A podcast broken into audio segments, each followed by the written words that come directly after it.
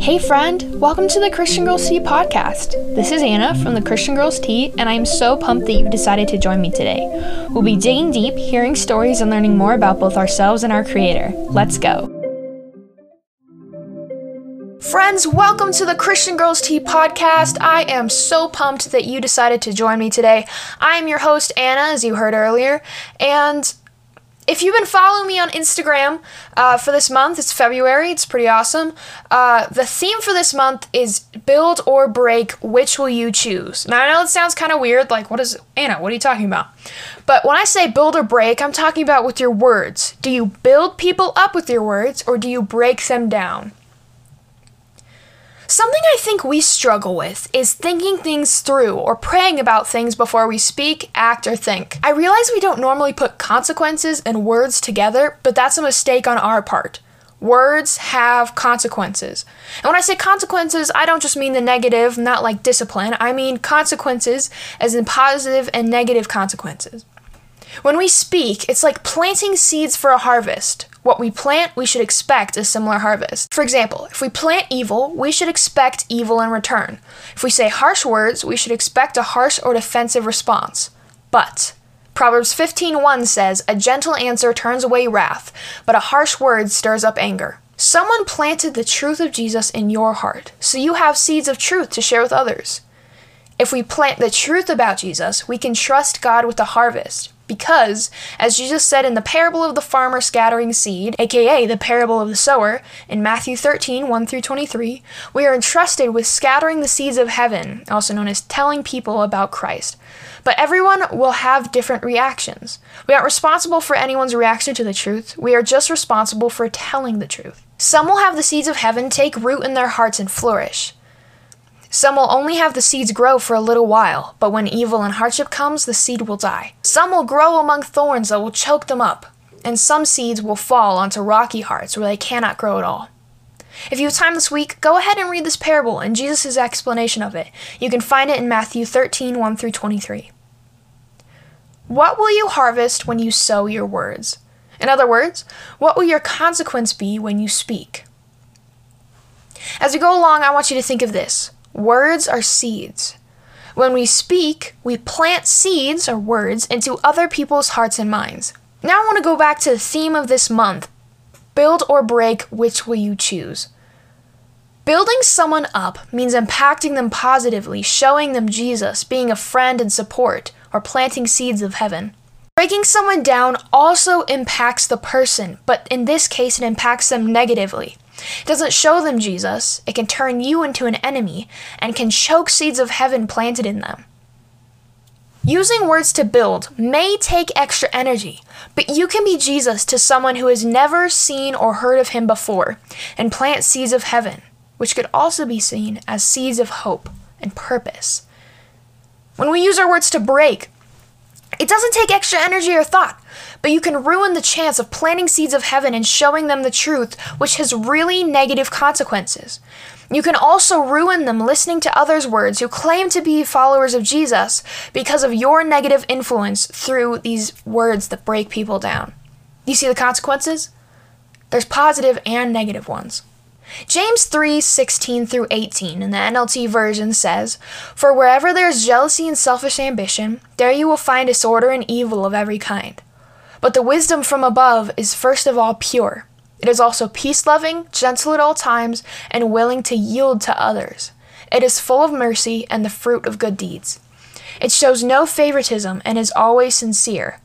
And those who are peacemakers will plant seeds of peace and reap a harvest of righteousness." I'm going to say that again. "And those who are peacemakers will plant seeds of peace and reap a harvest of righteousness." Continuing with the planting theme, let's read James one, nineteen through twenty-one, also in the N L T. "My dear brothers and sisters, take note of this. Everyone should be quick to listen, slow to speak, and slow to become angry, because human anger does not produce the righteousness that God desires.